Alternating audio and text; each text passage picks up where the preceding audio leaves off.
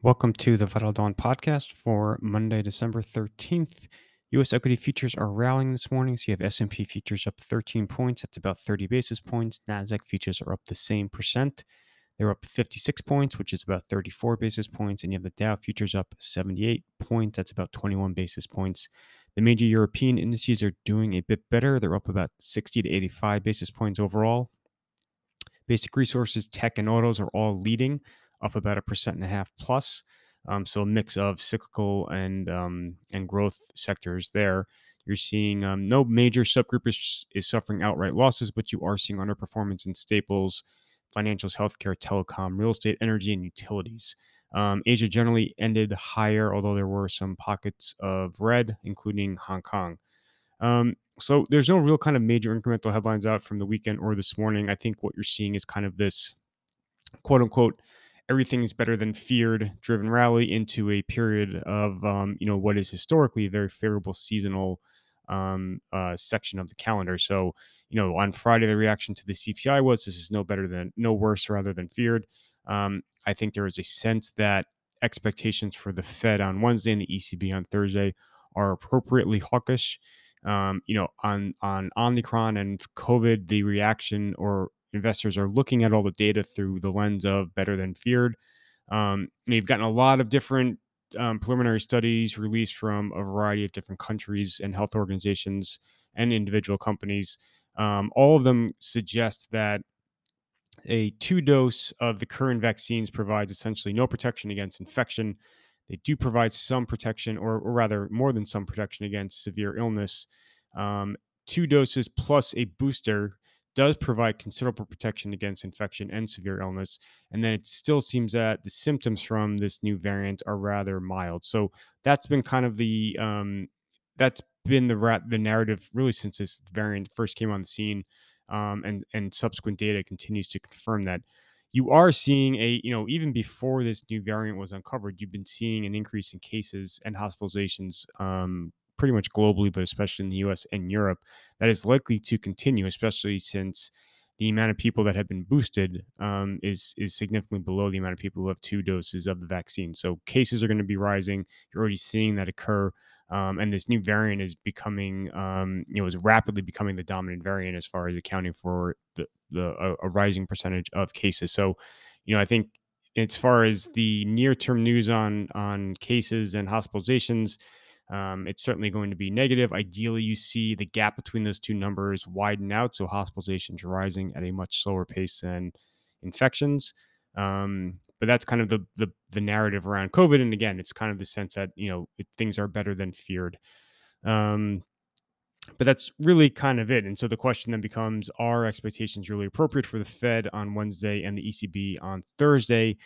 I generally think they are, although I continue to kind of push back around the perception of um, what's happening in monetary policy being this kind of binary, discrete event. So if you get past Wednesday and Thursday, then we're kind of in the clear on monetary policy. I think markets really should be thinking about this as a multi-year tightening process. So the ECB, um, rather the Fed is going to be accelerating their tapering pace. They're probably going to be wrapping up quantitative easing at the end of March.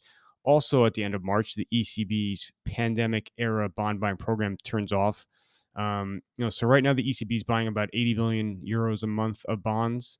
That's probably going to get cut by half on uh, April 1st. April 1st is also when the Fed will be out of the market buying bonds. So you have this kind of um, you know this tightening. It's more of a process than a than a single event.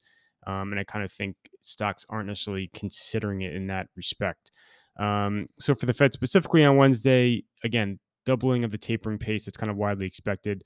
Um, I think a bigger wild card will be kind of this new dot plot. So we're going to get an updated dot plot from the Fed, specifically the 2022 dot. Most people assume it will be two hikes. Um, you know, it's not crazy to think that there will be three hikes. That's the call from certain economists on the street. I don't think the market is prepared for three hikes um, out of the Fed as far as the, the that dot on Wednesday. So that's going to be a big wild card. And then the commentary from Powell about the gap between when quantitative easing ends and rate hikes begin.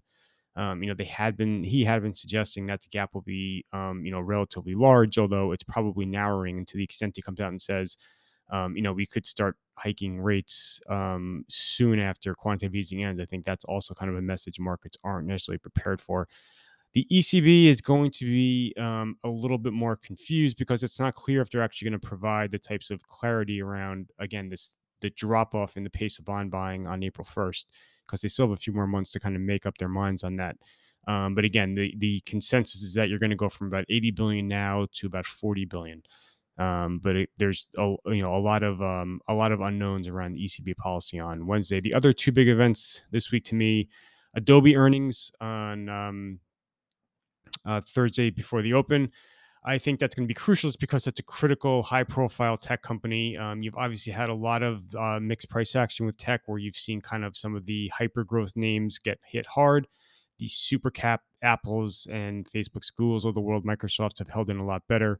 So Adobe, I think, will be a big sentiment indicator for tech, which will be a huge data point for the overall market. And then you also have FedEx earnings Thursday after the close, um, which also has macro implications beyond just that company. So those four events to me Fed, ECB, Adobe, Fed, uh, Fed, ECB, Adobe, FedEx earnings um, are going to be the four big macro events, and that kicks off Wednesday afternoon.